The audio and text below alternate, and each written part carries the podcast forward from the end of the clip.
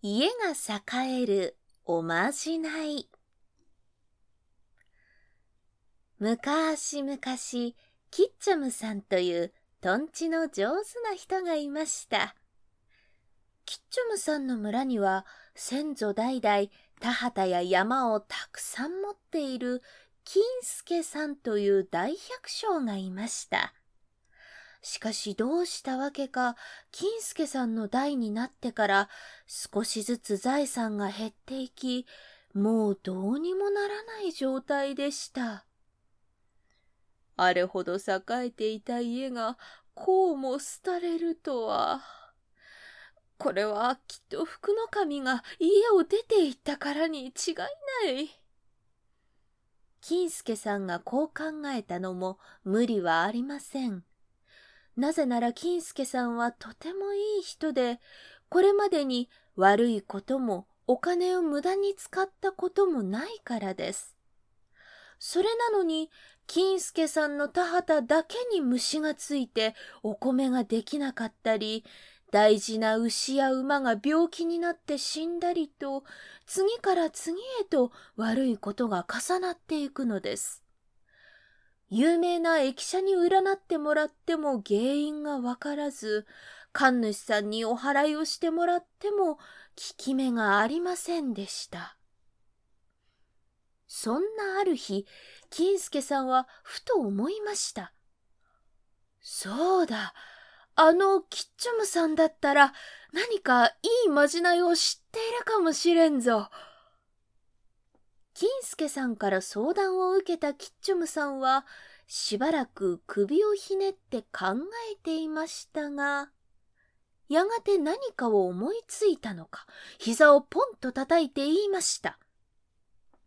よし他ならぬ金助さんの頼みだから、とっておきのまじないをお教えしましょう。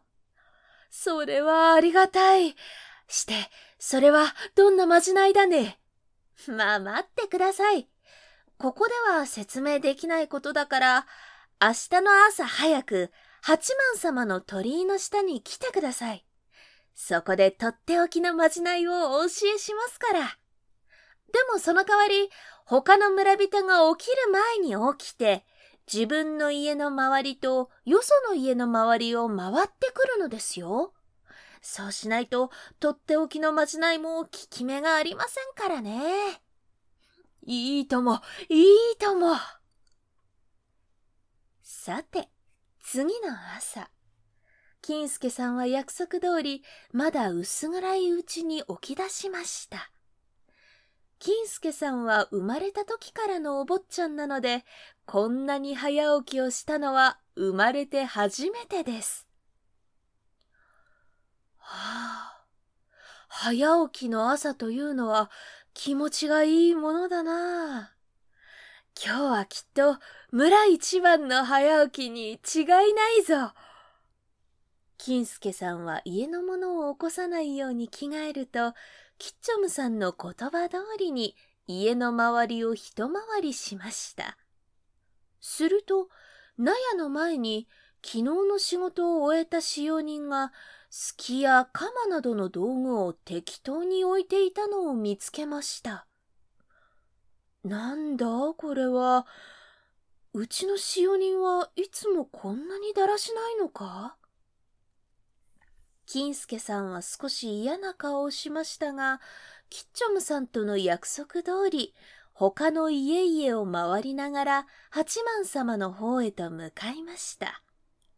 すると、驚いたことに、今日は村一番の早起きだと思っていたのは間違いでした。他の家ではもう仕事を始めていて、まだ寝ている家は、金助さんの家だけです。